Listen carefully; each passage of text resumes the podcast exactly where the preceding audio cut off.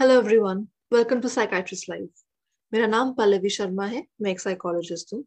मेरे साथ डॉक्टर राहुल चंडोक है सीनियर कंसल्टेंट साइकाट्रिस्ट जो 20 प्लस ईयर से दिल्ली एनसीआर में प्रैक्टिस कर रहे हैं। Welcome doctor Chandok thank you Pallavi. Welcome everyone to psychiatrist live so viewers आज हमारा टॉपिक ऑफ़ डिस्कशन है coping with loss stages of grief please note इस सेशन के एंड में हम आप सबके क्वेरीज लेंगे। तो आज अचंटू रिसेंटली मेरे पास एक व्यक्ति ने अप्रोच किया अपने रिलेटिव के रिगार्डिंग उनकी वाइफ की डेथ हो गई थी कोविड में सिक्स मंथ्स बैक उन्होंने उनकी डेथ को तो एक्सेप्ट कर लिया है बट सोशली अभी इतना नहीं खुल पा रहे हैं, घुल मिल नहीं पा रहे हैं। लोगों से बातचीत नहीं करते हैं, कहीं आना जाना नहीं है, उनका फ़ोन पे भी नहीं बात करते हैं किसी से भी। बहुत ही हार्ड वर्किंग थे। पर अभी ना काम में मन लगता है ना बच्चों की देखभाल में मन लगता है उनके दो छोटे बच्चे हैं। सो so, अपनी वाइफ के बारे में बात करते करते अक्सर रोने लगते हैं और और लोगों में और लोग, लोगों को दिखाई दे रहा है कि उन्हें दिक्कत हो रही है समस्या हो रही है। सो so, उनके एडिटर ये जानना चाहते थे कि साइकाट्रिस्ट या साइकोलॉजिस्ट इनकी कुछ मदद कर सकते हैं। सो so, मैंने उनसे बात की, उन इंडिविजुअल से बात की तो उन्होंने बताया कि उनको बहुत ज़्यादा उदासी महसूस हो रही है। किसी चीज़ में मन नहीं उनका लगता है। उन्हें लगता है कि सब खत्म हो गया है, अपनी सेहत को लेके डर लगा रहता है। बच्चों की चिंता होती है कि बच्चे छोटे हैं, किस तरह से वो मैनेज करेंगे। तो सर इस पैंडमिक के टाइम पे एंड इन जनरल भी हम अक्सर ऐसे, इस तरह के केसेस सुनते आए हैं। तो मैं आपसे जानना चाहूँगी कि हम इस केस में क्या कर सकते हैं व्यक्ति के लिए? देखिए जो आपने अभी केस बताया पिछले दो सालों में हमने बहुत सारे ऐसे केसेस अटेंड किए हैं देखे हैं जहाँ पे एक अनफॉर्चुनेट इवेंट हो जाता है जिसके लिए कोई प्रिपेयर्ड नहीं होता और चाहे वो अनफॉर्चुनेट इवेंट किसी क्लोज वन की डेथ हो चाहे वो चाहे उसका जॉब लॉस हो या बिज़नेस लॉस हो जी। चाहे वो एक सेपरेशन ही क्यों ना हो। तो ज़रूरी नहीं है कि जो लॉस है वो किसी की डेथ ही हो। वो किसी भी प्रकार का लॉस हो सकता है। आपके कामकाज का लॉस आपका किसी रिलेशनशिप का टूट जाना चाहे वो आपका ब्रेकअप हो चाहे वो एक डाइवोर्स हो आपका बिज़नेस या जॉब का खत्म हो जाना आपके नियर वंस की डेथ हो जाना या आपको पता चलना कि आपको कोई टर्मिनल इलनेस है। सो so, इन सभी स्थितियों में व्यक्ति जो है वो एक प्रोसेस से गुजरता है जिसे हम लीव कहते हैं ठीक है? जिसमें उसको धीरे धीरे ये रियलाइज़ होता है कि मैंने कुछ खो दिया है या मैं कुछ खोने जा रहा हूँ। सो so, जब भी प्रोसेस देखी जाती है तो उसकी जो स्टेजेस होती हैं उसमें शुरुआत में डिसबिलीफ आता है शौक आता है उसे लगता है आ, मेरे साथ ये हो ही नहीं सकता। मेरा जो नियर वन है वो कहीं नहीं गया है वो वापस आ जाएगा। हम्म। और उसके बाद ये स्टेज जो है डिसबिलीफ की कई बार कुछ मिनट्स रहती है। कई बार जो सारे फॉर्मेलिटीज हैं जो हमारे क्रियाकर्म हैं वो सारे के सारे एक शॉक स्टेट में पर्सन कर लेता है पर वो उतने एक्सप्रेशन या इमोशन शो नहीं करता। सो so, और उस वक्त वो सभी चीज़ें बहुत अच्छे से मैनेज कर लेता है बट जैसे जैसे वो फ्री होता जाता है अपने रिचुअल्स से फिर वो उसे ओवरकम करता है कि ये मेरे लिए एक बहुत बड़ा लॉस हो गया। हर एक को ऐसा महसूस होता है कि ये नहीं होना चाहिए था ये शायद सच भी नहीं है। So disbelief and shock is the first stage then comes anger और एंग्विश इसमें लगता है कि अगर uh, जिसका लॉस हुआ है उसने अपनी देखभाल पहले की होती या अपने हिसाब से वो ज़्यादा अच्छे से एक रिलेशनशिप निभाते तो शायद ऐसा नहीं होता। सो so, ये एक गुस्सा अंदर रहता है कि हमने अगर कुछ और अच्छे से पर्सन की देखभाल कर ली होती या उसने अपनी तरफ़ से कुछ किया होता तो शायद ये रिज़ल्ट नहीं आता।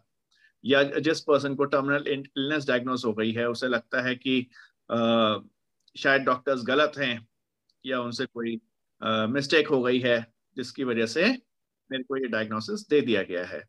सो so, प्रकार से ये वेरियस इमोशंस चलते हैं जिसमें उसके ध्यान में ऐसी बहुत सारी बातें आती हैं कि अगर मुझे एक और मौका मिले तो मैं अपनी रिलेशनशिप ज़्यादा अच्छे से निभाऊँगा या मैं अपना काम ज़्यादा अच्छे से करूँगा या मैं अपने लव्ड वंस के साथ और ज़्यादा अच्छे से टाइम दूँगा और समय बिताऊँगा। और पर और लगता है इन सब स्टेजेस को पार करने में।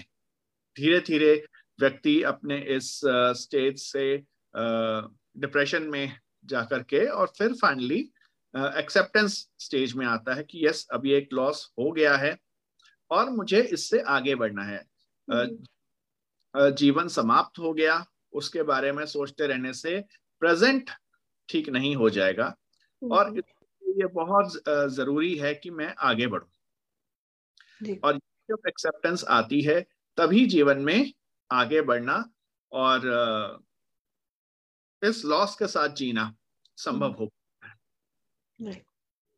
अच्छा मैं आपसे जानना चाहती हूँ कि क्या हर बार ऐसे सिचुएशन में या कोई पर्टिकुलर सिचुएशन जो लॉस हो रहा है उसमें हर कोई व्यक्ति ये स्टेजेस एक्सपीरियंस करेगा? देखिए ये जो स्टेजेस की मैंने बात की ये बेसिकली ऑब्जर्वेशन बेस्ड है। जी। ब्रॉड कल्चर्स में चाहे वो इंडियन हो चाहे वो इस्लामिक हो चाहे वो वेस्टर्न हो सभी में देखा गया है कि हर कल्चर हर रिलीजन में कुछ ना कुछ रिचुअल्स जुड़े रहते हैं और वो सारे रिचुअल्स एक ही पर्पस से होते हैं कि जिसका लॉस हुआ है उसको सहारा दिया जा सके और इससे निकाला जा सके। सेम थिंग कि अगर हमारे यहाँ रिचुअल्स जो हैं वो डेथ पे तो फिर भी बहुत सारे होते हैं पर अगर कोई बिज़नेस लॉस है या जॉब लॉस है तो उसमें कई बार आपको सपोर्ट करने वाले या जो आपके साथ बात भी कर सके वो कई बार नहीं होते जिसकी वजह से ये पेन काफ़ी डीप रहती है। हम्म। और को ये लगता है कि मेरा तो बिज़नेस लॉस हुआ है तो इवन इसमें डॉक्टर्स क्या कर सकते हैं? सो so, इन बातों की वजह से बहुत बार लोग हेल्प नहीं लेते हैं जिसके कॉन्सिक्वेंसेस होते हैं। पर ये ज़रूरी है कि हर कोई ये सारी स्टेजेस को को गो थ्रू करेगा। बहुत बार ऐसा होता है कि सपोज़ किसी की काफ़ी ओल्ड एज में डेथ हुई है 90 प्लस या 95 प्लस देन एक्सेप्टेंस पहले से रहती है या कोई अगर पहले से काफ़ी बीमार है तो उस केस में एंटिसिपेटरी ग्रीफ होता है आप पहले से ही uh, अपने आप को थोड़ा सा तैयार कर लेते हो कि हाँ ऐसा कुछ हो हम्म। सकता है हम्म। उन केसेस में uh, ये जो स्टेजेस हैं वो टिपिकली uh, इस तरीके से नहीं प्रेजेंट करती पर हम्म। हाँ हर किसी को अगर वो कोई सडन लॉस है ये अनएक्सपेक्टेड लॉस है देन डेफिनेटली बाय ऑब्जर्वेशन ये देखा जाता है कि इस तरीके से वो रिजॉल्व होता है। तो सुनो क्या एडल्ट्स और बच्चे ये स्टेजेस ऑफ़ ग्रीफ या ये लॉस जो है एक तरीके से ये एक्सपीरियंस करते हैं या उसमें कुछ फ़र्क होता है? सो so, uh, देखिए डेफिनेटली uh, एज uh, के हिसाब से ग्रीफ के साथ कोपिंग अलग हो जाती है। क्योंकि uh, जिन बच्चों ने नॉर्मल लाइफ या जीवन में जो रेस्पॉन्सिबिलिटीज हैं वो सब देखा ही नहीं वो समझा ही नहीं उनका एक्सप्रेशन ऑफ़ ग्रीफ भी अलग होता है right. जो बच्चे बहुत छोटे होते हैं उनमें ये देखा जाता है कि वो कई बार बिल्कुल सहम जाते हैं mm-hmm. बोल कर देते हैं या अगर उनके बहुत क्लोज पर्सन की डेथ हो जाती है तो खाने पीने पे असर आ जाता है या उनके बाउल एंड ब्लैडर हैबिट्स में अंतर आ जाता है और जो उससे थोड़े बड़े होते हैं जो स्कूल गोइंग होते हैं वहाँ पे उनके स्कूल बिहेवियर या इंटरेक्शन विद फ्रेंड्स में अंतर आ जाता है। कई बार उनकी हैबिट्स बिल्कुल चेंज हो जाती हैं या फिर ये होता है कि उनके अपने खाने पीने में बहुत अंतर आ जाता है। तो हमारे पास अक्सर ये चीज़ देखी जाती है कि किसी बच्चे के फादर का या मदर का ट्रांसफ़र हो जाए और वो उससे दूर रहने लगे तो बच्चा बोलना बंद कर देता है और तमाम जाँच के बाद भी उसमें कुछ नहीं मिलता। डेफिनेटली uh, वो एज वाइज डिफरेंस होता है। ऐसे ही अडोलोसेंट एज ग्रुप में जो एक्सप्रेशन है वो बिल्कुल ही अलग तरीके से आता है। बिकॉज़ उन्होंने जितनी लाइफ देखी है उसके हिसाब से ही उनका एक्सप्रेशन रहता है। जी। दर्शन कि अगर कोई व्यक्ति या इंडिविजुअल किसी एक पर्टिकुलर स्टेज पे अटक जाए एंड काफ़ी समय के बाद भी वो नहीं उभर उभर पा रहे हैं नहीं आ पा रहे हैं। तो क्या समस्या या क्या दिक्कतें हमारे सामने आ सकती हैं? देखिए हर लॉस हर ग्रीफ समय माँगता है। राइट और हमारी जो मेमोरीज हैं जैसे जैसे नई मेमोरीज फॉर्म होती हैं वैसे वैसे पुरानी मेमोरीज कभी भी वॉश अवे नहीं हो जाती पर वो ज़रूर हमारे को रोज डिस्टर्ब करना बंद कर देती हैं। सो so, हमें ये चीज़ समझनी होगी कि बिल्कुल अगर कोई विड्रॉन रहता है तो उसका कॉम्प्लिकेशन में जाना के चांसेस बहुत ज़्यादा हैं। अगर आप एक ही बात को लेकर के या कोई गिल्ट को लेकर के बैठे रहते हैं तो आप उसका आपकी सेहत पे आपकी मेंटल हेल्थ पे विपरीत प्रभाव पड़ता है। सो so, ज़ाहिर सी बात है कि वो अपनी जिम्मेवारियों को क्योंकि जो लॉस होना था जिसने जाना था वो जा चुका। पर जो रह गए हैं उनको डेफिनेटली जो रेस्पॉन्सिबिलिटीज हैं उन्हें टेक केयर करना होता है। और अगर वो ऐसा नहीं कर पा रहे So yes, medical help can definitely be pro, uh, be provided to such people because ये देखा गया है कि जो न्यूरोकेमिकल्स डिप्रेशन में कम होते हैं वही कॉम्प्लिकेटेड ग्रीफ में भी कम होते हैं। कॉम्प्लिकेटेड ग्रीफ मतलब जब व्यक्ति एक्सेप्टेंस स्टेज तक पहुँच ही नहीं पा रहा है। आज में नहीं दी रहा है। सो so, अगर हम दवा की मदद से थेरेपी की मदद से उन न्यूरोकेमिकल्स के लेवल को बढ़ा दें। तो एक्सेप्टेंस की स्टेज तक पहुँचना आसान हो जाता है। पर साथ साथ ये भी है कि जनरली ग्रीफ या किसी भी बड़े लॉस से निकलना टाइम टेकिंग प्रोसेस होती है। Six months to one year का पीरियड आमतौर पे लोगों को लग जाता है जब तक एक बार सारे त्योहार सारी एनिवर्सरीज निकलती हैं तभी धीरे धीरे जा करके उस क्योंकि ये सारे रिमाइंडर्स होते हैं। तो वो आप पे प्रभाव डालते हैं। पर अगर आप उन्हें अच्छे मन से याद करके आगे बढ़ पाते हैं या सही हेल्प लेते हैं आपके लॉस के लिए तो यस किसी भी लॉस से आगे बढ़ना संभव होता है। राइट तो काफ़ी लोग ये जो उनके आसपास के लोग हैं उनको दिखता तो है कि परेशानी हो रही है पर वो समझ नहीं पाते हैं कि सही समय क्या है हेल्प मांगने का। सो so, एग्जैक्टली exactly किस समय पे लोगों को हेल्प मांगनी चाहिए जाना चाहिए इलाज के लिए और इलाज किस प्रकार से किया जाता है? देखिए जब भी कोई व्यक्ति अपने सेफ्टी के लिए जो ज़रूरी है वो नहीं कर रहा होता तो उसे सपोर्ट प्रोवाइड की जा सकती है। अब चाहे वो डिनाइल और शॉक की स्टेज हो जो कि बिल्कुल इनिशिएशन में होती है कई बार जिनको बहुत गहरा सदमा लगता है वो अपने आप को नुकसान पहुँचाने की कोशिश करने लगते हैं। कई बार लगता है कि हम भी जाने वाले के को ज्वाइन कर लें। तो ऐसे केसेस में भी मेडिकल हेल्प बिल्कुल प्रोवाइड की जाती है। और कई बार लॉस इतना अनबेरेबल होता है कि दवा देने के अलावा कोई उसका रास्ता नहीं होता। और अगर सपोज़ करिए कि आपने अपनी जिम्मेवारियों की तरफ़ मुड़ना शुरू कर दिया है पर आपका मन ही नहीं लगता आप आ, अपने कामकाज में जाते तो हैं पर उसमें नहीं ले पाते। सो डेफिनेटली डिप्रेशन जो है वो कई बार क्रॉनिक हो जाता है जिसमें अगर आप हेल्प लेते हैं तो ऐसा नहीं है कि uh, आप uh, अपने लव uh, वन को प्रॉपरली मॉर्न नहीं कर रहे हैं या उनका दुख स्वीकार नहीं कर रहे हैं पर uh, अपने आप को संभालना भी उतना ही ज़रूरी होता है। सो ग्रीफ या की कोई भी स्टेज हो चाहे वो शॉक एंड डिनाइल हो चाहे वो एंगर हो चाहे वो बार्गेनिंग हो चाहे वो डिप्रेशन हो कभी भी अगर ऐसा है कि व्यक्ति अपनी दिनचर्या नहीं निभा पा रहा अपनी जिम्मेवारी नहीं निभा पा रहा उसको नींद नहीं आती है भूख नहीं लगती है खाने में इंटरेस्ट नहीं किसी से प्रॉपरली लॉस के अलावा और किसी विषय पे बात नहीं कर पा रहा तो डेफिनेटली उसकी हेल्प की जा सकती है उसे हेल्प स्वीकार करनी चाहिए। जी। काफ़ी बार होता है कि लोग कहते हैं कि अगर लव्ड वन के डेथ के अलावा कुछ लॉस हो रहे हैं, जैसे आप मेंशन कर रहे थे। सो वो कहते हैं कि उसमें मॉर्निंग जो है या उससे उभरना आसान होना चाहिए, क्योंकि किसी की डेथ नहीं हुई है। सो उस केसेस में जैसे रिसेंटली मैंने सुना किसी का कोचिंग सेंटर था, उनका वो लॉस हो गया, वो बंद हो गया है। और वो इसी हिचक में वो हेल्प नहीं ले, ले पा रहे हैं जाके कि ये तो आम बात है इससे मुझे उभर जाना चाहिए।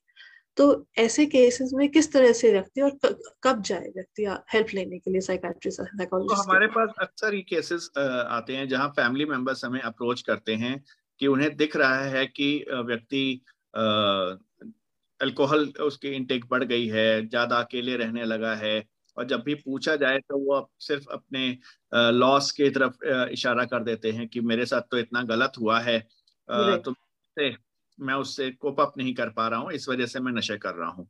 पर इस बात को भी समझना होगा कि आज की मेडिकल साइंस में हम लोग जो इलाज करते हैं उसमें ये बिल्कुल संभव है हम किसी का लॉस तो पूरा नहीं कर सकते पर वो उस लॉस वाले पॉइंट से आगे बढ़े अपने जीवन में फिर से खड़ा हो और फिर से अपनी नए जीवन की शुरुआत करे। इतनी एनर्जी और उतनी होप उसको देना, ये डेफिनेटली संभव होता है। तो अगर कभी भी ऐसा किसी को लगता है कि उसकी हिम्मत टूट गई है और वो आगे की तरफ़ बिल्कुल नहीं देख पा रहा है तो यस उसको ट्रीटमेंट के लिए अप्रोच करना चाहिए।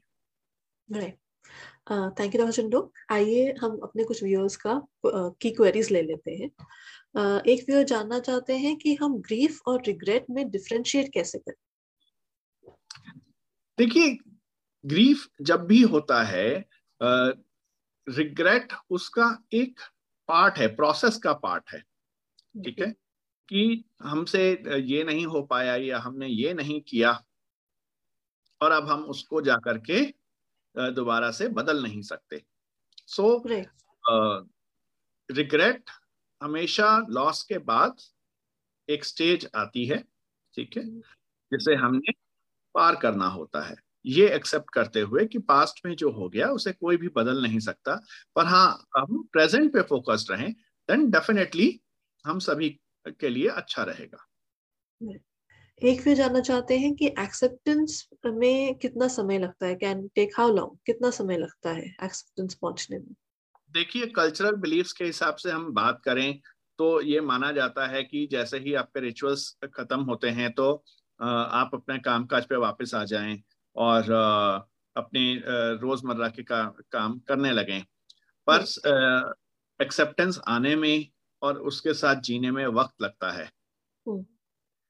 Time is the only biggest healer in this scenario so it could be six months it could be one year और मोस्टली केसेस में एटलीस्ट एक बार जब सारे सीजन्स सारे एनिवर्सरीज uh, निकल जाते हैं तभी व्यक्ति ज़्यादातर आगे बढ़ पाता है। अदरवाइज़ किस कुछ ना कुछ जो इवेंट्स होते रहते हैं जिन्हें हम एनिवर्सरी मॉर्निंग कहते हैं कि कोई ना कोई बर्थडे आ गया या कोई एनिवर्सरी आ गई या कोई मेजर फ़ंक्शन आ गया तो उस पर एक बार फिर से वो ग्रीफ आप एक्सपीरियंस करते हो। ठीक है? So it is not that की एक्सेप्टेंस हमें छह महीने में आ जानी चाहिए या सो so, यस yes, आप उसको प्रोसेस करते हैं। लॉस की एक्सेप्टेंस जो है वो डेफिनेटली पहले आती है और उसके साथ जीने की आदत धीरे धीरे पड़ती है। अच्छा, लोग एक जानना चाहते हैं कि लॉन्ग टर्म पर्सपेक्टिव से कि आ, क्या नेचुरली ग्रीव करना और दवाइयों पे भी निर्भर करना ग्रीव को संभालने के लिए कौन सा बेटर है? उनका ये जानना वो बेसिकली जानना चाहते हैं कि कब दवाइयाँ एक बार बंद कर दी जाएँगी उसके बाद अगर बार बार ये चीज़ उठती है तो नेचुरली करना सही है या दवाइयों के साथ?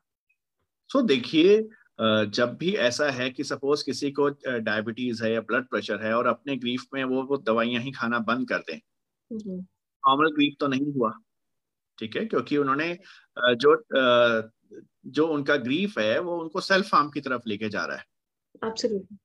तो so, अगर कभी भी इस तरीके की स्थिति देखी जाती है कि जिसमें ग्रीफ जो है वो एक पर्सनल लॉस से जुड़ी हुई चीज़ है पर वो पर्सन लॉस जो है उसके अलावा भी तो और लोग हैं जिनके साथ उनके रिलेशनशिप्स हैं लिंक्स हैं। सो so, अगर वो सिर्फ़ उस लॉस की वजह से अपनी देखभाल करना बंद कर देते हैं या जो उनका बेसिक नेचर है उससे वो हटते हैं definitely help should be taken and accepted. Right. because life के इस इवेंट से आगे बढ़ना है और यही नियति है। जी। एक व्यू जानना चाहते हैं कि क्या चेंजिंग इन लोकेशन या फिर uh, किसी रिलेटिव के साथ रहने से ग्रीफ uh, की कोपिंग में हेल्प हो सकती है? देखिए